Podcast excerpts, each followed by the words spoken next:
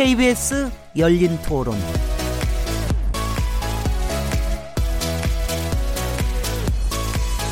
안녕하세요. 묻는다, 듣는다, 통한다. KBS 열린 토론 진행자 시민 김진혜입니다.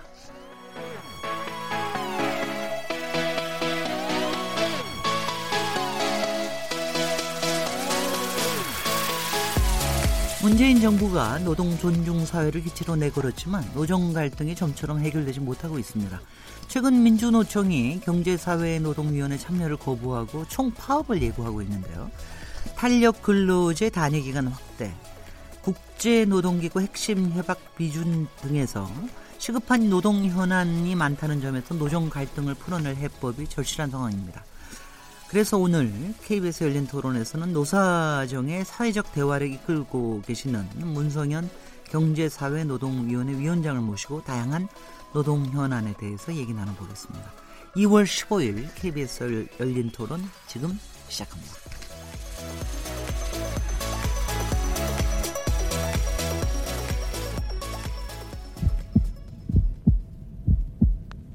살아 있습니다. 토론이 살아 있습니다. 살아있는 토론, KBS 열린 토론. 토론은 라디오가 진짜입니다.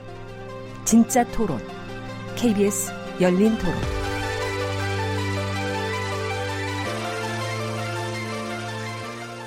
KBS 열린 토론에서는 매주 금요일마다 화제 인물을 집중 탐구하는 시간을 갖고 있습니다.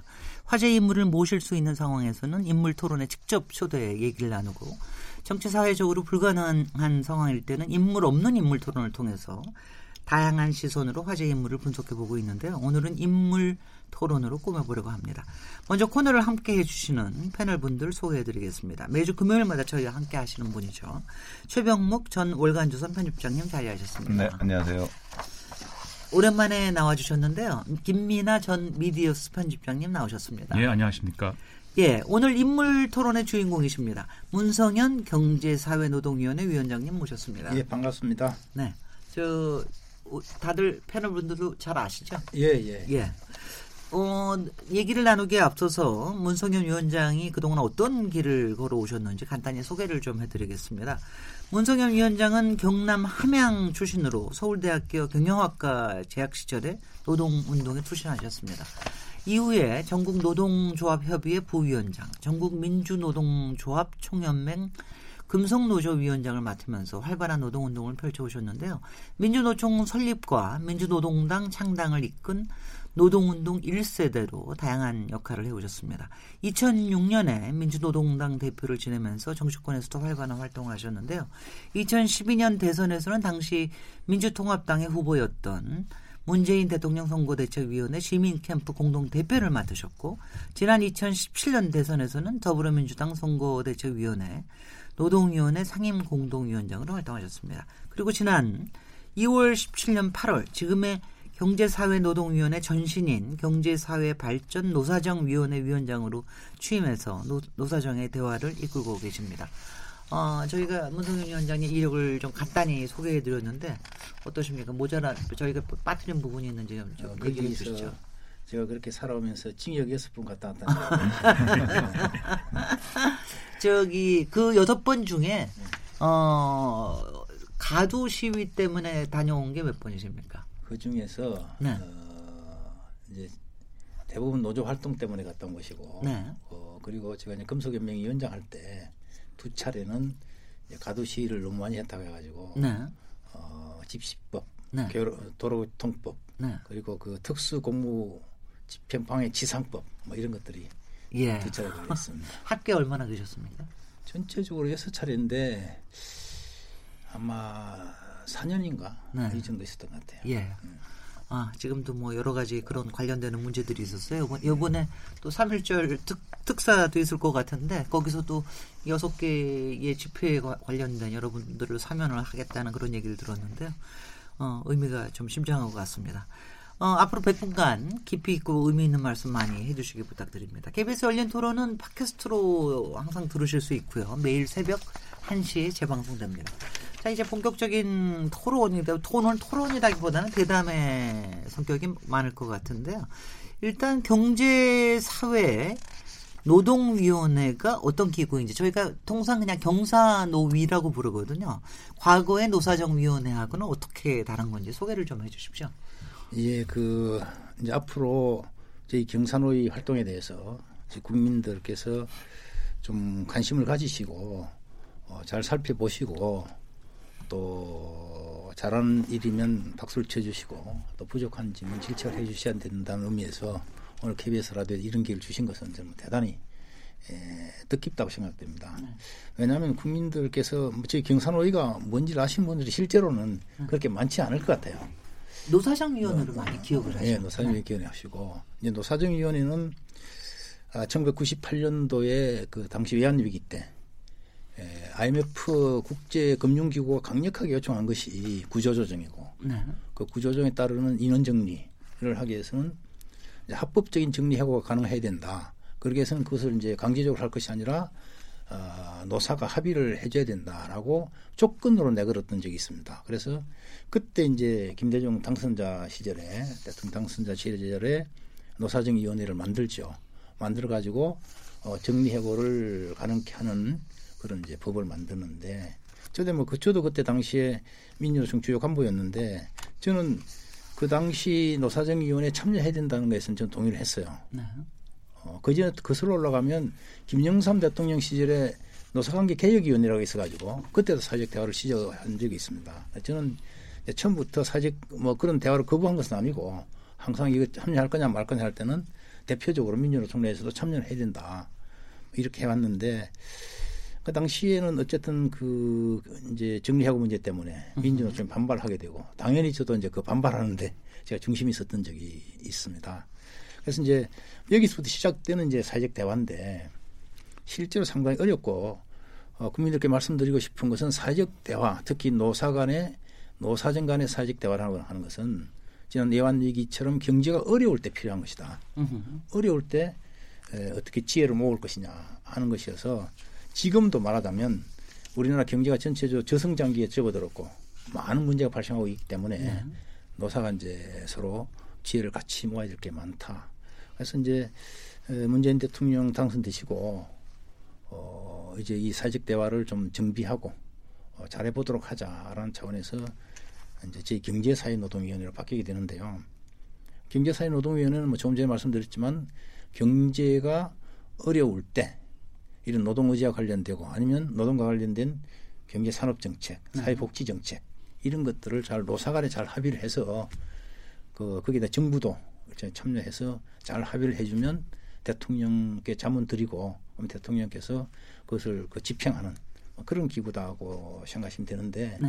그럼 이렇게 하면 또 국민들께서 좀뭐 애매하시겠지만 말하자면 크게 임금 문제를 크게 어떻게 할 거냐 노동 시간을 어떻게 할 거냐 또 산업 재해와 관련된 문제를 어떻게 할 거냐 하는 것들을 개별 기업 차원에 정리할 건 있지만 큰 틀에서 어, 전체적 차원에서 논의해야 될 것들이 여기 논의되고 있다. 네. 이런 거 좀 말씀드리고 지금 우리나라 경제 산업 구조에 있어서 지금 제조업이 대단히 어렵다. 자동차 조선 철강이 대단히 어렵다. 이런 것들을 개별 기업 차원에서 할 건 하겠지만 또 큰 틀에서 이걸 어떻게 조정할 거냐 하는 이런 것들이 여기 논의된다. 네. 그런 거고 이제 국민연금과 같은 이런 사회 안전망과 관련된 문제들도 이제 전체적인 틀에서 한다. 뭐 이렇게 좀 이해해 주시면 좋을 것 같아요. 예, 예. 네. 네. 그 김민아 평론가님부터 시작하시겠습니까? 네. 어, 지금 뭐 노사정위부터 시작되니 우리나라 사회적 대화의 역사를 쭉 설명을 해주셨는데 물론 이제 각 이제 사회마다의 어떤 역사성이라든지 이런 걸 고려해서 생각을 해야 되겠습니다만은 아무래도 사회적 대화라든지 사회적 합의라든지 이런 것의 어떤 그 원조라고 할까요? 그런 원래 모델은 이제 유럽형의 어떤 그런 사회 구조에서 오는 거 아니겠습니까? 유럽에서 이제 사회적 대화, 사회적 합의가 잘 되고 있다는 그런 국가들의 경우를 보면은 아, 이 사회적 대화 기구가 상당한 이제 권한과 강제성을 가지고 이제 그런 형태로 이제 운영되는 경우가 많 았던 것 같은데 지금 이제 그 경사노위의 경우에는 물론 이제 문재인 대통령이 나는 경사노위를 뭐 의결기구로 생각하고 정말 여기서 합의된 사항들은 그대로 이제 잘 집행이 되도록 보장하겠다 이렇게 이제 얘기는 했지만 아무래도 법적으로는 자문기구의 성격이어서 앞서 말씀드린 그런 뭐 어, 사회적 합의를 통한 어떤 유의미한 어떤 결론을 내고 그것이 이제 집행이 잘 되기까지에 이르는 과정이 좀 아무래도 어렵지 않겠느냐 이런 우려가 또 있는 게 사실인 것 같습니다. 그래서 경산호 위원장의 입장에서 이런 우려가 있는 것에 대해서는 혹시 어떤 생각을 가지고 계신지 어떤 말씀을 해주실지 좀 궁금합니다. 그래서 이제 작년에 최저임금과 관련된 논의를 돌이켜 놓고 보면 최저임금을 얼마나 올릴 거냐 하는 과정을 돌이켜 놓고 보면 물론 이제 정권 초기에 개혁적 차원에서 이제 결단에 의한 부분이 상당히 있었다 생각돼요. 그래서 결론적으로 20.9%가 2년 동안 올랐는데 2년에 걸쳐서 2년에 걸쳐서 음. 근데 이게 이제 당연히 노동자 입장에서 당연히 오를 게 올랐다고 생각하지만 또 이제 최저임금을 줘야 되는 소상공인들이나 중소상인들이 중소기업인들이 볼 때는 부담이 실제로 되는 측면도 많다. 네. 그러면 이제 이런 이제 최저임금 하나를 놓고도 받아야 될 노동자들과 지어야 될 그 기업 하신 분들하고 명백히 이해가 다르지 않습니까? 근데 이제 이걸 당사자들 간의 이야기를 충분히 하고 있지 않으면 최저임금 올리는 문제는 정부가 마치 노동자 편을 들어주는 거가 되고 네. 또그 다음에 당연히 이제 소상공인들이 너무 심하다 해서 안 된다고 하니까 작년에 국회에서 산입 범위를 넓혀줬지 않습니까? 기본금만이 아니라 상여금이라든지 복리후생비. 그러니까 노동계 입장에서는 아니 줬다 뺏는다 이렇게 되지 않습니까? 그래서 이제 이런 걸 보면서 이제 제가 강조한 것은 봐라. 그 체증 올릴 때는 경영계가 반대해서 빠지고 산입 범위 논의할 때는 사용 저 노동계가 반대 빠져버리고 그러면 정작 중요한 책임 있는 그 역할을 해야 될 노사가 빠져버린 상태에서 결정하니까 결론적으로는 정부가 됐든 국회가 됐든 누구 편들어주는 거 되는 것 아니냐. 왜 우리가 이렇게 하냐. 우리가 좀 역할을 하자. 제가 계속 강조해왔던 것이 네. 그걸 강조해왔어요. 만약에 그때 우리가 책임지고 논의를 했다면 아마 최저임금에 있어서 실질적으로 올리는 것도 조금은 조정됐을 것이다. 첫 해는 뭐 어쩔 수 없다 하더라도 두 번째 10.9% 올린 것은 하다못해 10.1%에서 정리될 수 있었을 것이다. 네. 경제는 심리니까 중요하지 네. 않습니까? 그리고 산입 범위도 확 넓히는 것이 아니라 뭐 상위험 정도하고 나머지는 차근차근 해보자. 저는 이제 그걸 노사 간에 계속 이야기해서 그게 어느 정도 조금 인식을 한다고 생각돼요. 그래서 금년에 나중에 이야기하겠지만 탄력 근로제와 관련해서도 제가 강조하는 것은 이걸 우리만큼 노동 시간에 잘하는 사람이 어디 있냐 대한민국에 우리 노사만큼 잘하는 사람이 없다. 그러니까 우리가 모여서 이야기를 해서 우리가 조정할 건 조정하고 협의할 건 협의해서 국회를 넘겨야지. 우리가 안 하고 넘기면 결국 국회는 지나고 보면 또 누구 편 들어 주는 것으로 될 거 아니냐. 그렇게 하지 말고 우리끼리 이제 논의해서 이렇게 합의해보자.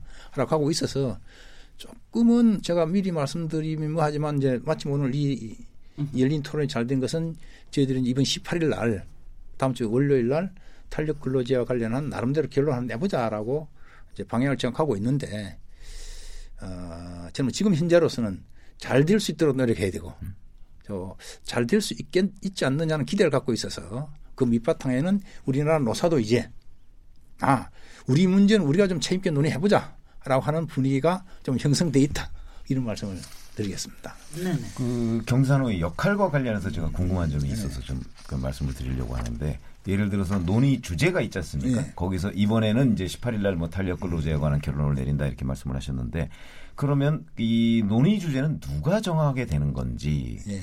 아니고 그리고 논의 주제에 제한은 없는지 예를 들어서 그 노동계와 경영계에서 문제 제기하는 어떠한 것도 경산의회에서 논의할 수 있다는 건지 아니면 뭐 무슨 핵심적인 사항만 논의하는 건지 이런 것들이 좀 궁금해요. 그래서 음. 그 이제 과거에 노사정 대화하는 것도 저희가 몇 번 봤지만 뭐 그거는 이제 큰 주제만 이렇게 다루더라고요. 근데 그 예를 들어서 탄력 근로제가 아니고 그럼 탄력 근로제를 만약에 18일 날 결론을 낸다면 그럼 앞으로 경산의회에서는 또 어떤 주제를 누가 정해서 어떻게 논의를 해갈 건지 이런 것들이 궁금합니다. 예, 그동안 이제 그 1998년 이후에 대체적으로 보면 네. 그 이제 노사가 의견을 내기보다는 정부가 이런 걸 했으면 좋겠다라고 의견을 내고 거기에 대해서 이제 노사 자기 입장을 내는 그런 식이 진행돼 왔는데 아 정부 주도적으로 네, 이루어졌군요 그동안에 예 했는데 이제 저희들이 이번에 이제 제가 현 노동 현장 출신이니까 네. 제가 강력하게 이제 중심을 잡은 거 그랬으면 안 된다. 음. 앞으로 의제는 노사가 해야 된다. 음. 노동도 자기 의견을 내고 사용자도 내고 근데 이제 어떤 걸 의제로 될 거냐는 노사가 그래 좋다. 이건 같이 해보자. 라고 음. 이야기되는 노사가 합의된 의제만 하기로 했습니다. 음. 아, 네. 그래서 지금 현재 탄력 근로제 문제도 처음에는 어 이제 경영계가 냈는데 노, 노동계는 반대하죠. 네. 아니 68시간에서 52시간 줄였고 줄여서 아직까지 시행도 안 했는데 무슨 또 이야기냐 네. 못하겠다 네. 이런 입장이고 또 이제 경영계는 아니 여야가 다 탄력 근로제 확대하기로 합의했고 당정정도 합의했는데 이미 그건 네. 국회에서 알아 했으면 되지 왜 경상도에 가서 이야기해야 되냐 우리도 못하겠다 이런 상황이었어요. 음. 근데 이제 우리가 그러면 작년 최진검처럼 그렇게 된다 그러지 말고 우리가 이야기해보자. 음. 나중에 합의할 수도 있고 못할 수도 있는데 네. 어쨌든 합의를 해보자는 데 대해서 노사가 동의를 해가지고 음. 같이 자리 앉은 거고 그렇게 해서 이제 의지로 잡은 것들이 같이 합의해서 잡은 것들이 이제 아이로 문제도 음. 네. 이야기를 해보자고 돼 있었고 음. 이제 산업 현장의 산재를 줄이기 위한 방안이 뭔지 네. 과로사를 방지하기 위해서 뭘 해야 되는지 음. 이런 것도 한번 이야기해보자. 그리고 이제 국민연금도 우리가 같이 어, 내는 사람 받는 사람도 우리 그 노사인데 우리끼리 이야기를 좀 해야 되는 거 아니냐 합의를 했고 뭐 그 등등 여러 가지가 있고 음. 또 하나 이제 산업과 관련해서 이제 금융의 앞으로 이제 문제들을 많이 논의해야 되는데 핀테크라는 여러 가지 문제가 있지 않습니까? 네. 뭐 이런 것도 우리 노사가 모여서 이야기해보자 금융에 있어서 문제도 그것도 이제 합의해가지고 운영이 되고 있고 네. 또 해운 산업도 음. 같이 합의해서 그렇죠. 이제 의제별 업종별 이런 것들을 가고 있어서 음. 아까 질문하신 데 답변을 드리면 네. 에, 노사가 내는 의견에 대해서 어느 한쪽에서 어, 내더라도 네. 상대방이 동의하느냐 하면 그 의제가 된다. 그래서 아. 어떤 문제든지 그렇겠네요. 되고 있다. 음. 어떤 것인지 할 수 있다. 그래서 최근에 이제 아주 이제 사소한 그 어, 단위 기업의 노사 문제도 네. 노사 문제도 그 노사가 해결하지 못하는 문제들 정부의 역할이 필요한 것은 그 비록 개별 기업 문제지만 가져와라. 네. 같이 논의할게. 이렇게 하고 있습니다. 네. 근데 그 그렇게 네네 이게 추가 질문 하시죠. 예, 그 대목과 관련해서 제가 이제 시작부터 너무 이제 회의론을 자꾸 얘기하는 것 같아서 이 죄송스러운 마음인데 제가 뭐 회의적인 입장이어서가 아니라 그런 얘기를 이제 많이 이제 하는 경우가 있어서 이제 좀 의문이 가서 의문이 생겨서 이제 말씀을 드리는 것인데 과거 이제 노사정위원회 구조에서는 물론 이제 그 노사 간의 문제라는 게 상대적으로 다른 사, 다른 어떤 사안들에 비해서 당사자 간 합의가 중요한 그런 문제인 것이 분명하기 때문에 아, 그런 구조 속에서는 이제 노사 간 문제를 노사정위원회에서 합의를 하면 좀 아, 지켜질 수 있다. 이런 생각이 좀 자연스럽게 이어질 수 있었던 것 같습니다. 물론 이제 그게 실제로 그렇게 됐느냐에 대한 평가는 또 다를 수가 있지만 근데 지금 경사노위의 경우에는 그 당시에 이제 노사정위나 이런 구조에 비해서는 상당히 다른 의제가 좀 폭넓어진 측면이 있죠. 그리고 지금 말씀하신 어떤 사례로 드신 뭐 국민연금이라든지 그다음에 여러 가지 산업 구조의 문제 이런 것도 어, 국회로 이제 뭐 국회에서의 어떤 역할이라든지 이런 것들이 필요한 그런 부분들이 있는 것이고 그래서 경산노위의 어떤 결정과 합의만으로 최종적으로 이제 결정 지어지는 것이 아니기 때문에 그런 부분에 있어서 실효성의 문제나 이런 거를 자꾸 이제 언급하는 경우가 있는 것 같아요. 왜냐하면 어, 이게 실효성에 좀 의문이 생기기 때문에 경산호위에 참여하는 것이 어떤 의미인지를 한번 뭐 아, 다시 생각해 봐야 되는 거 아니냐 이런 회의론들이 또 존재하는 게 사실인 것 같습니다. 그래서 이런 부분에 있어서는 좀 강력하게 어떤 아, 정치적인 메시지가 필요한 것 같아요. 이런 게좀 아, 경산호위에서 의결되거나 이 합의된 것이 어떻게 하면 아, 마지막까지 이제 지켜지는 구조로 갈 수가 있다는 것이 뭐 그런 게 필요한 것 같아서 그런 부분에서 이제 좀 말씀을 듣고 싶다 이런 말씀 드립니다. 그러니까 좀 미리 제가 좀 말씀드리면 아직까지 우리가 이제 합의단 합의를 대한민국 역사 한 번도 해본 적이 없어서 그렇죠. 예. 이제 과연 그 합의를 했을 때 어떻게 될 거냐는 이제 우리 앞으로 지켜봐야 될 것 같은데 저는 지금 이제 조금 전에 말씀드렸던 뭐 탄건제부터 시작해서 여러 가지 중에 정말 좀 하나라도 좀 합의를 했으면 좋겠다. 음. 하나라도 합의를 했으면 좋겠다. 그러면 이제 거기서 시작한다. 그러면 이제 나머지들도 할 수 있는지 없는지가 이제 판단될 것이고 처음에 이제 어제가 지금 탄건제가 제일 먼저 올라왔어요. 어쨌든. 네. 왜 그러냐면 노동계가 들으면 서운할지 모르지만 이거는 작년에 68시간에서 50시간 줄였기 때문에 그건 노동계 입장에서 일단 됐지 않습니까? 예. 근데 거기에 대해서 이제 사용자들이 야 너무 좀 심한 점이 있다. 좀 이런 거 좀 보충하자라고 책이 있는 것이어서 이건 뭐 제가 제 느끼, 생각에는 당연한 것이다. 그래서 의제가 올라와 있는 것이지 뭐 특별히 노동계 입장에서 줬다 뺏는 그런 논의는 아니다. 저는 이렇게 이제 면접 규정을 음. 하고 그러면 이야기를 해보자. 그래서 조금 전에 질문하셨듯이 저는 대한민국에서 앞으로 이런 것들이 하나하나 되면 우리나라 사회도 지금 노동 의제에 관해서는 노사 간에 합의된 것은 우리나라에서 최고의 권위를 갖는 우리가 합의를 했는데 그래서 정부도 합의한 것에서 뭐라고 하면 안 된다. 국회도 노사 합의된 것에 따른 입법이라든지 하는 것들은 뭐 당연히 하는 것 아니냐. 그래서 여야 간에 이런 노동 의제 문제는 가능하면 정쟁의 대상이 되지 않도록 하고 노사가 결정하도록 하는 그런 분위기를 어 이제 만들어 나가야 되고 만들어 나갈 수 있다고 생각하기 때문에 문제는 법적으로 어떤 권위를 주느냐 마느냐의 문제가 아니고 노사 간에 얼마만큼 진실되게 서로 합의를 해서 국민들이 볼 때 정말 잘했구나 하는 국민적 공감대를 받침해서 가면 저는 국회나 정부나 이것에 대해서 어, 기본적으로 대통령께서 말씀하셨듯이 비록 자문이지만 나는 의결된 것을 알고 집행하겠다. 지금 경사노위가 어떤 점에서 차이가 있으며 그리고 지난 1년 7개월 동안 지금 그래도 운영을 해오셨는데 네. 그동안에 이렇게 합의된 좀 큰 사안들이 뭐가 없었습니까? 하나도 없죠, 아직까지. 글쎄요. 아직, 아니, 그러니까, 그, 그, 그러니까, 음. 예, 예. 왜냐하면. 그러니까 노사정 위원회의 왜 법적 위상하고는 좀 다릅니까? 종사 노위가? 아, 그러면 달라진 건 없어요. 네. 아까 뭐 좀 말씀드렸듯이 이제 정부보다는 노사 중심성을 앞세우겠다는 게 달라진 것이고. 네. 그거는 어디 규정에 있습니까? 아니면 어, 뭐 그것도 어, 우리 그 규정에 노사가 중심이 되어 산다. 아, 그런, 그런 내용이 있습니다. 예. 조금 막연하긴 하네. 예, 해도 어 그러니까 이제 어떻게 보면 어 제가 노동 현장 출신 최초의 경산호 위원장이에요. 그동안 네. 쭉 노사정 위원장들이 쭉 계셨지만 정치인이나 아, 그 학자나 이런 뭐 전문가들 했지만 노동 현장 출신으로서 제가 이제 처음이기 때문에 저는 이제 DNA가 자꾸 이제 노, 노사를 자꾸 강조할 수밖에 없는 저는 그런 사람이어서 앞으로 그런 걸 꼭 지키려고 하고 이제 지금까지는 다르게 분명히 이제 그렇게 한다고 하고 저는 어 지금 우리나라 경제가 총체적으로 구조적 저성장기에 접어들었고 여기에 따른 많은 문제를 해결하려면 개별 기업 차원이 아니라 그 사회적 국가적 차원에서 논의하지 않으면 안 되는 의제들이 분명히 있기 때문에 이거는 노사간에 이야기할 수밖에 없다. 해야 된다. 그래서 이제 그것에 대해서 충분한 근간 논의해서 합의를 해 나간다 하는 건데 그럼 지난 1년간 뭐 했냐? 제가 이제 작년 8월 달에 재작년 8월 달에 벌써 위촉이 됐는데 그때 제가 이제 위촉될 때 이런 말씀을 드렸어요. 아니 징역이나 여섯 번 갔다고 별명이 문전투인데 네? 아, 문전투가 무슨 사회적 대화야. 그러니까 제가 이제 그 국민들께서 메시지가 국민 여러분 싸움을 많이 해본 사람이 그땐 제가 싸움을 제일 많이 해본 놈이 그렇게 표현했지만 싸움을 말릴 줄 알고 저도 뭐 징역을 여섯 번 갔다 오니까 어쩌면 뭐 징역 안 가고 문제를 풀 수 있을지 고민을 많이 해봤습니다.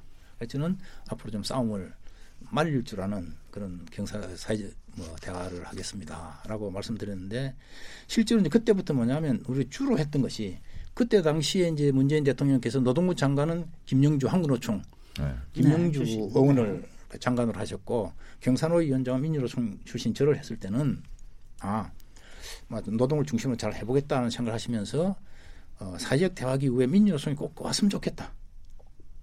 하는 그 이제 에, 열망이 계셔서 저를 이제 경산호 위원장으로 이제 이쪽을 하셨다 해서 이제 그때부터 어떻게 하면 민주노총을 참여시킬 것인가 네. 이런 차원에서 이제 수되게 하는 해왔는데 참 그게 어렵습니다. 글쎄 지금 지금 현재 가장 큰 문제가 민주노총이 참여를 하지 않고 있다라고 네. 하는 게 지금 가장 큰 문제 아닙니까? 네. 지금 뭐 이게 반쪽 반쪽짜리 참여 아니냐 이렇게 되면 네.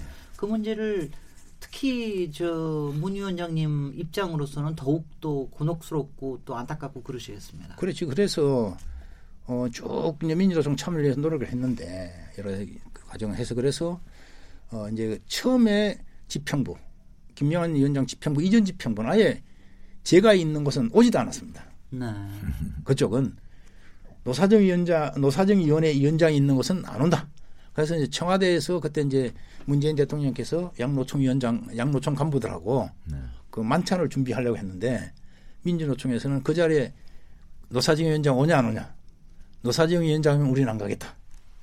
이런 이유가 뭡니까? 옛날에 이제 트라우마가 있으니까. 아, 예. 어? 그러니까 그거 안 가겠다. 아, 이제 그런 과정까지 있었어요. 그때 뭐 심지어 그 대통령께서는 식단을 그 뭐죠 그 집 나간 며느리로 돌아온다고 하는 전어. 전어를 구워 놓으시고 네. 민주노총이 돌아오기 이렇게 갈망을 하셨는데 뭐 이런저런 사정으로 뭐 나중에 오기는 온다고 했지만 제가 있어 오기는 온다고 했지만 어, 결국 안 온 그런 과정도 있고 또 심지어 중간에 어, 어떤 행사에 대통령하고 그 이제 그 양노총 위원장 만나게 돼 있었는데 너무 어색하지 않습니까? 그 중간에 뭐가 있었냐면 이제 최지금 산입범위를 그렇죠. 해버린 바람에 양노총이 다 안 온 거라 이제 그다음부터. 네. 네. 그래서 이제 그다음에 한국노총은 또 왔지만 민주노총은 안 오서 그러면 대통령하고 만나는 자리를 해달라. 그래서 이제 부랴부랴 해가지고 그 대통령하고 양노총 위원장 만났는데 어디 만났냐면 서울역 지하에 정말 일국이 대통령이 그런 자리에 온다는 것은 참 어려운 거예요. 네. 이런 흐름한 탁자에 네.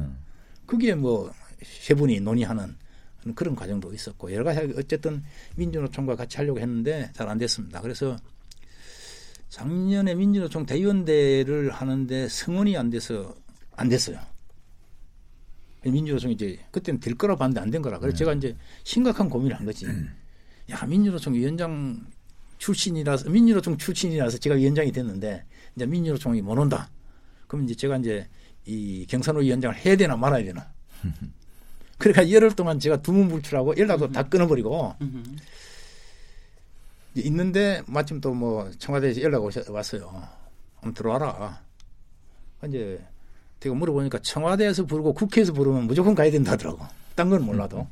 그래서 이제 뭐 아, 대통령을 만나면 이거 그만둔다고 해야 되나 어찌해야 되나 고민한 들어갔어요. 갔는데 대통령께서 먼저 아니 뭐 민주노총 오든 안 오든 신경 쓰지 마시고 뭐 힘있게 합시다. 그렇게 저한테 말씀해 주시고 해서 이제 그런 과정들이 쭉 이제 네. 있었던 게 민주노총을 1년 반 동안 왜 뭐가 잘 안 됐냐면 이제 그런 과정들이 있어서 뭘 좀 하고 싶어도 민주노총이 제대로 참여를 안 해놓으니까 못한 그런 과정에서는 한국노총은 불만이 쌓이는 거죠. 네. 그래서 저희가 볼 때는 이제 민주노총 뭐 경산호위의 불참 뭐 이런 식의 제목 기사만 많이 봤거든요. 그렇죠. 많이 보고 이제 상세한 내용들 그리고 내막이 무엇인지 이런 것들이 사실은 국민들한테 많이 알려져 있지 않아요.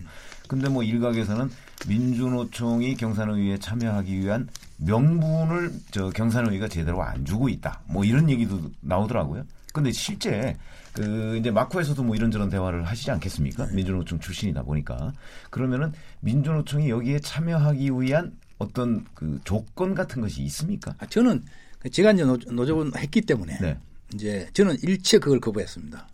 그뭐 조건부로 참여한다든지. 조건부로 참여. 아니 그러니까 어, 어. 이런 거 이런 걸 해주면 우리도 참여하겠다. 뭐 이런 대화는 아니, 있을 거 아니겠어요? 그런 요청이 있었지만 그렇게 하지 말아 그랬습니다. 음. 그렇게 하지 말고 뭐가 되면 오고 안 되면 안 오고 그렇게 하면 이건 사회적 대화가 안 되는 것이다. 네. 제가 민주노총 측에 전달한 거는. 그런데 네, 네. 당신들이 요청을 하든 안 하든 음. 정부가 책임지고 풀 건 푼다. 그런데 뭐 음. 뭐 쌍용 자동차 문제라든지 여러 가지 이런 것들은 네. 민주 참여와 관계없이 저희들은 해결한 거죠. 그런데 네. 제가 이제 민주노총 계속 이야기한 거는 여기에 오려면 그 투쟁의 DNA에 못지않게 대화 DNA가 있어야 된다. 대화라고 하는 것은 상대방을 인정해야 된다. 여기는 경영계와 서로 입장이 다른 경영계와 네. 같이 그 대화를 하려고 하는 것이지 싸우려는 것은 아니다. 음. 대화를 하려면 대화를 하려면 뭐냐면 나는 옳고 경영계 니는 틀렸다 이래가지고 안 된다. 인정해야 된다. 음. 그리고 두 번째는 그럼 인정하려면 대화만 하고 끝나면 뭐하냐. 서로 다른 걸 의견을 좁혀서 합의를 해야지. 음. 그럼 합의를 하려면 주고받을 수 있어야 된다. 나는 하나도 안 주고 네 것만 챙기려고 해서는 안 된다. 제가 이제 그래 그래 저는 민주노총 분들에게 계속 말씀드린 것은 이런 자세가 있어야 된다. 그래야 의미가 있지. 어, 안 그러면 사회적 대화를 하는데 의미가 없다. 저는 이런 이야기를 했고 요 지점에서 자꾸 민주노총 이야기 나와서 그런데 네. 한국노총을 좀 강조하고 싶어요. 예. 어쨌든 우리 한국노총에 대한 인식을 이제 이번에 좀 많이 바꿔야 되거든요. 네. 한국노총은 이렇거나 저렇거나 20년 넘게 대화를 쭉 해왔어요. 가끔 빠지긴 했지만 그래서 저는 한국 노총은 대화의 DNA가 있다. 한국 노총 내부에는 그게 뭐 어떤 어, 좀 부분적 인식에서 문제는 있긴 하지만 어쨌든 대화의 DNA가 네. 있다. 이건 이 시대에 대단히 중요하다. 그런데 아까 말한 대화는 주고받는 거리 거리였지 않습니까? 한국노총은 주고받을 그 각오가 돼 있다고 보는 거는 이제 김주영 위원장을 말씀드리고 싶은데 이제 김주영 위원장께서 제가 소문을 들었는데 얼마 전에 대통령 만난 자리에서 대통령이 책을 한권 증정을 했답니다. 음흠. 어떤 책이냐면 어, 자기가 한, 그 발, 한전노조 위원장할 때 음. 그때 한전 분할과 관련해서 노사 간의 정부 간의 대립이 심했는데 그걸 노사정 간의 이야기를 잘 해가지고 사회적 합의 방식으로 자기가 풀었다. 이제 그것을 정리한 박사학위 논문. 이걸 대통령한테 음. 드렸다는 겁니다. 김정일 위원장이. 제가 이런 사람이고 이런 일을 했습니다. 네. 그래서 앞으로 저는 사회적 대화를 책임지겠습니다. 이런 이야기를 김정일 위원장이 했다 하고 또 어떤 자리에서 이제 어떤 이야기를 했냐면 우리 한국노총을 의용 의용하는데 좋다. 근데 우리는 우리 그 유시민 그 작가가 했듯이 음. 어려울 때 용기를 내는 게 의용이다. 나는 어려울 때 용기를 내겠다. 한 음. 이런 이야기를 이제 김정일 위원장이 하셨어요. 네. 저는 그래서 이걸 볼 때는 아 그래 한국노총. 그래 한국노총 김정일 위원장이 적어도 그 지금 필요한 대화를 할 의지와 책임 이런 것들이 있지 않느냐. 이런 걸 이제 국민들한테 좀 말씀드리고 민주노총에 대해서는 뭐 이런저런 이야기를 많이 하기보다도 일단은 뭐 안 오거나 못 오는 걸로 지금 돼 있기 때문에 그 내부 논의를 거쳐서 앞으로 오게 되면 같이 하면 된다고 생각하고 지금부터는 어, 참여를 하고 있는 한국노총이 잘할 수 있도록 좀 그 분위기를 만들고 격려하고 그래야 되는 거 아니냐. 그래서 앞으로 언론도 음. 어, 좀 한국노총 뭐냐면 뭐 토론하면 자꾸 민주노총만 부르고 음. 한국노총 잘 안 부르는 겁니다. 아 그래요? 어? 네, 네. 한국노총의 어. 입장은 명확히 나와 있어서 그런 거 아닌가요? 아 그러니까 이제 그래서 이제 그러면 입장이 그냥 한국노총 어. 그러면 예를 들어 지금 중요한 거는 민주노총이 오느냐 마느냐 뭐 안 오면 안 하는데 어떻게 할 거냐보다는 네. 지금 탄건제 논의에 한국노총 참여해서 하고 있지 않습니까? 네. 그럼 언론 입장에서 아니 내일 모레 18일 근로를 낸다 하는데 한국노총이 이 입장에 대해서는 어떤 거냐 음흠. 이런 것들을 음. 한번 해보는 것이 좀 중요한 시기다 이런 말씀드리고 싶습니다. 근데 네. 그 부분 관련해서 DNA 말씀하셨는데 음. 저도 이제 이 주제에 관해서 쭉 이제 좀 과거의 일들을 좀 찾아보고 해보면 사실 민주노총이 뭐 태생적으로 좀 한국노총과의 차이라든지 이런 거를 강조하는 이런 부분이 있는 것도 사실이지만 아, 2006년이었던가요? 그 저 당시에도 이제 사회적 합의 관련한 음. 이제 민주노총 내 뭐 논쟁 뭐 이런 게 있었던 것으로 기억을 하는데 그때는 뭐 이제 뭐 단상 점거하고 뭐 소학이 나와서 뭐 이렇게 좀 어지러워지고 음. 그런 폭력 사태까지 일어났던 것으로 제가 기억을 하고 있습니다. 아 근데 최근에 이제 그 대의원대에서 진행된 이런 어 여러 가지 이제 논의들을 보면 그때처럼 그렇게 또 어, 말씀하신 이제 투쟁 DNA만 발현되는 그런 상황과는 조금 달라진 것도 같아요. 이제 제가 쭉뭐 어, 관찰하기에는 오히려 이번에는 좀 아, 어, 집행부가 이제 사회적 대화에 좀 참여했으면 좋겠다 이런 안을 이제 원안으로 해서 이제 안건을 상정했고 또 수정안이 현장에서 이제 세 가지가 발의됐지만 사실 어떤 경우에도 우리가 참여할 수 없다라는 안은 이제 하나였고 나머지 두 개는 뭐 이런저런 이런저런 내용이라면 참여할 수 있다는 거 아니었겠습니까? 그리고 이제 그 노동 운동을 하는 분들의 어떤 그런 개인적인 의견들이랄까요? 그런 것도 아까 말씀하신 이제 사회적 대화의 어떤 필요성 그런 것들에 어, 상당 부분 또 동의하는 그런 내용들을 제가 이제 많이 접한 과정도 있었고요. 그래서 과거와는 좀 변화된 이런 민주노총의 태도가 있는 것은 이제 분명한데 다만 이 정부의 그동안의 어떤 정책 추진이나 이런 순서라든지 이런 것들이 앞서 말씀하신 이제 최저임금 뭐 산입 범위 조정이라든지 뭐 탄력 근로제 논의 같은 게 이런 사회적 대화 테이블에서 사실 진행됐으면 좀 더 이제 매끄럽게 좀 갈 수가 있었을 텐데 그 밖에서 이 사회적 대화 테이블이 완성되기 전에 이제 뭐 이렇게 좀 결정되는 과정에서 오히려 민주노총이 어, 들어오는 분위기를 조성하기보다는 좀 들어가고 싶지 않다라는 분위기를 조성하는 것에 더 많은 힘이 실리게 되지 않게 않았겠는가 이런 분석을 하는 분들도 있는 것 같아요. 예를 들면 제가 언론을 통해 보니까 어, 과거에 이제 그 권영길 전 의원 같은 분들도 인터뷰를 통해서 아, 이런 뭐 자신이 이제 그 어떤 노동부 장관이나 이런 분들하고 만나기도 했고 또 민주노총 위원장이 어, 대통령을 만나서 뭐 여러 가지 이제 예, 7대 요구 뭐 이런 걸 얘기하기도 했고 하는 과정이 있었지만 그 과정에서 또뭐 뭐 어떤 조건이나 약속이라기보다는 어떤 분위기 조성이나 이런 것들이 필요했던 것 같은데 그런 것들이 좀 부족하지 않았느냐 이런 얘기를 하는 것도 사실이란 말이죠. 네. 당장 또 2월에 지금 국회에서 탄력 근로제 저 단위 단위 시간 변경 뭐 이런 것들이 또 어, 쟁점이 될 것이기 때문에 앞으로 그러면 어, 민주노총이 또 참여하는 게 어렵지 않을까 이런 이제 전망도 언론에서 나오고 있어서 그런 것들은 많이 걱정이 돼서 좀 그런 부분들을 여쭈고 싶은 게 또 사실입니다. 예, 그 아까 이제 2006년 한 2005년도인데 예.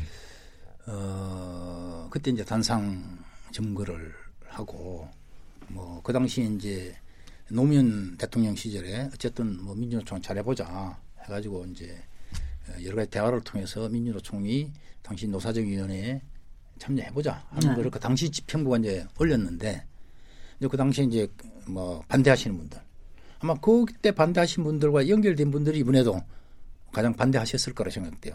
근데 그때는 이제 단상에 어, 신나를 가지고 올라간다든지 여러 이제 의사 진행을 이제 그렇게 못하게 하는 뭐 어, 본인들의 어떤 소신과 절박함에 있어서는 그런 저는 뭐 물리적으로 그냥 할 수 있다 생각돼요. 그게 뭐 꼭 잘못된 건 아니라.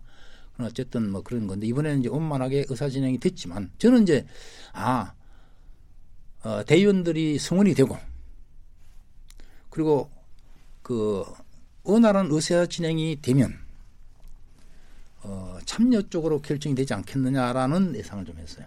아까 말씀 분위기들이 옛날 많이 바뀌었기 때문에 네. 그리고 또뭐 참여든 불참이든 민주노총이 좀 책임 있게 결정해 주는 것이 지금 시기에 좋다. 그래서 꼭 뭐 어떤 의사 결정을 하기를 저는 강력하게 희망을 했는데 결국 마지막에 이제 아무런 결정도 못하는 이런 게 됐지 않습니까? 저는 이제 이 지점을 놓고 보면 앞으로 이제 제가 마지막으로 민주노총에 대해서는 더 이상 마지막 한 말씀만 좀 하고 싶은 거는 분명히 변화 발전의 과정이 있다 저는 사회적 대화 측면에 보면 그러나 이제 현재 시점에는 조금 전에 말씀드렸듯이 어떤 것도 결정하지 못하는 내부의 좀 어려움과 복잡함이 있어서 그런 것들이 세월이 좀 더 가고 하면서 정리되기를 기대하고 그래서 이제 제가 보는 거는 이 사회적 대화 민족성도 노동조합이거든요. 노동조합. 그럼 노동조합이라고 하는 것은 현재 노동자들이 교섭을 하기 위해서 만든 게 노동조합이에요. 교섭을 하기 위해서. 그리고 법으로 합법적인 교섭권이 인정돼 있지 않습니까? 그러니까 교섭을 하다가 안 되면 투쟁을 하는 거예요. 분명한 거는. 네. 투쟁을 하다가 안 되면 교섭하는 게 아니고 노동조합이라는 것은 처음부터 사용자와 교섭을 하기 위해서 만드는 조직이기 때문에 민주노총도 기본적으로는 교섭을 해야 돼. 대화를 하고. 하다가 안 되면 또 투쟁을 하면 돼요. 또 문제는 그 투쟁을 하다가 또 마무리는 교섭과 대화를 통해 마무리를 되는 거예요. 저는 이제 이런 메커니즘을 민주노총이 앞으로 이제 수행할 하고 하는 그런 단계가 저는 오지 않겠냐 기대를 하고 그래서 이제 이런 교섭 투쟁 교섭이라는 흐름 네. 그리고 이제 어떤 교섭을 마지막에 할 때는 상대방과 주고받는 거죠. 음. 그런 것들에 대한 내부 논의가 되어서 어 이제 참여하시게 되면 어, 긍정적 역할을 하지 않겠나 싶습니다. 음. 근데 이제 문혜영장님 이력을 보면 1999년에 이제 노사정의 탈퇴를 주도하신 걸로 돼 있잖아요. 네, 그래서 문전투가 되셨죠. 그렇죠. 어. 근데 네. 이제 지금은 바로 노사정 경산의 위원장으로서 민주노총이 탈퇴하는 이런 사태를 맞았단 말이죠. 이렇게 된다면 저희가 궁금한 거는 그러면 1999년에 그 노사정의 탈퇴를 주도하실 때 그 당시 상황과 그 당시 민주노총과 지금 민주노총이 민주노총이 변한 거냐 아니면 상황이 달라진 거냐 음. 이런 점이 좀 궁금해요. 어떻게 진단하고 계십니까? 그 이제 그럼 제가 아까 이제 투쟁을 많이 해봤기 때문에 투쟁을 참 싸움을 말린다. 네. 그리고 많이 해봤기 때문에 어떻게 하면 안 쏘고 말릴 거냐 이제 말하면 세상은 변하는 거지 않습니까? 사람도 변하고. 네. 그럼 이제 제가 이제 1998년도 그 이제 99년도에 이제 그 불참을 하게 되는데 그때는 이제 아까 얘기한 정리해고 문제가 크게 걸렸어요. 네. 정리해고. 네. 이거는 해서는 안 된다. 음. 라는 거고 실제로 어떤 그 정리해고라는 엄청난 문제를 당시 합의해 줄 때 제가 지금 이제 말씀드리고 싶은 거는 국민들께 그냥 민주노총이나 한국노총이 꼭 원해서가 아니고 그 당시에 국제금융기구 IMF의 강력한 요청이었습니다. 제가 알기로. 예. 그렇죠. 그렇습니다. 어, 그래서 말하자면 이 정리해고를 구조조정을 해야 되니까 네. IMF 입장에서는 이 구조조정이 가능하도록 해야 된다. 그러려면 법으로 정리해고가 뒷받침돼야 된다. 이것이 안 되면 구제금융을 못 주겠다. 이렇게 나온 거죠 그 당시에. 네. 이제 그런 조건 속에서는 이제 민주노총 당시 집행부도 그렇게 나오니까 어쩌서 합의를 했는데 음. 결국은 나중에 이제 다수 실제로 정리하고란 것에서 고통을 받는 분들이 볼 때는 이거는 너무한 거라 이거지. 저도 이제 그런 생각이었고. 네. 그래서 제가 한참 뒤인 이야기지만 제가, 제가 민주노동당 대표할 때 김대중 대통령님을 만났어요. 음. 만나서 김대중 대통령님이 하, 참 자기는 한다고 했는데 민주노총이 자기한테 지지를 안 해서 서운했다. 어, 그런 말씀하셔서 제가 네. 대통령님한테 어떤 말씀 드렸냐면 아, 저희들이 다 고맙게 생각하지만 단 하나 서운한 건 있습니다. 그는 정리해고법 그때 음. 만드신 거는 정말 서운하게 생각 지금도 그렇게 생각합니다. 그러니까 이제 그때 김대중 대통령께서 아니 아니 이 사람아 회사가 어렵고 나라가 어려면 구조정을 해야지. 그리고 사람을 정리를 할 수 있어야지. 그걸 못하게 하면 어떻게 해. 그러니까 제가 그때 드린 말씀은 다 어르신 말씀인데 어, 그 사람들이 나가면 뭘 먹고 살 것인지에 대한 안전망도 좀 같이 했어야 되는데 그것 없이 그냥 밀어붙였기 때문에 그렇습니다. 최소한 그 나가면 그 나가더라도 어떤 재취업할 때까지 어떤 먹고 살 수 있는 기본적 안전망이라도 그때 같이 했다면 되지 않았겠습니까? 네. 이제 저는 이제 그런 말씀을 나중에 드렸거든요. 네. 그 당시에도 이제 1999년도에도 저는 제가 지적했던 거는 그런 것이 안 됐기 때문에 문제지을 한 것이고 음. 그 뒤에도 그러고 나서 바로 바로 어, 이 문제를 일단 되고 나서는 또 사회적 대응을 해야 되니까 노사정이 도로 들어가자. 그거는 이제 일단 됐으니까. 네. 또그 필요한 정교조 합법화 문제란 이런 것들은 들어가서 이야기 될거 아니냐.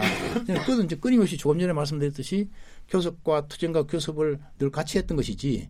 저는 뭐 초기부터 네. 그런 입장이 분명했고 음. 매 계기마다 그걸 주장했어요. 그래서 어 자꾸 그러니까 어느 때 제가 금속연맹위원장 시절에 대우자동차 해매각 투쟁을 제가 지도를 했고 음. 그 당시에 이제 주 40시간 네.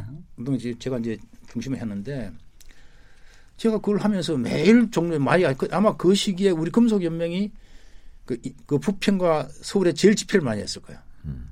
아까 말씀 그 집회 때문에 네네. 제가 했지만 맞는데 네.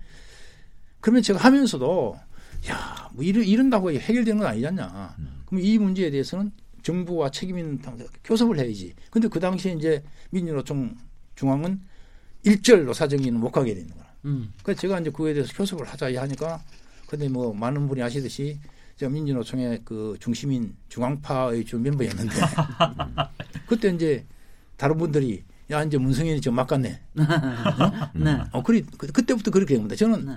교섭하자 교섭. 이제 그런 네. 이야기를 하니까 이제 다른 분들이 이제 야 저 문성이 막았어. 음. 그래가지고 그, 그 당시에는 이제 금속연맹이 민주노총 최고 중심 조직이었으니까 제가 당연히 저도 노조 운동을 하면 민주노총 위원장하고 그만뒀으면 음. 생각이 안 있겠습니까? 네. 근데 그 당시에 제가 이제 그때부터 이제 이걸 주, 교섭을 주장하고 대화를 주장하니까 아, 저, 저 사람 막가서, 쟤는 아. 막가서 안 돼. 해가지고 밀려나가지고, 그때부터 제가 변방이 되는 겁니다. 아, 그러셨군요. 예, 저희가 일부에 지금 문성현 위원장님이 어떤 스탠스에 계신지 저희가 굉장히 잘 이해하게 된 것 같은데요. 잠시 쉬었다가 어, 인터뷰를 이어가도록 하겠습니다. 지금 여러분께서는 KBS 열린 토론 시민 김진애와 함께하고 계십니다.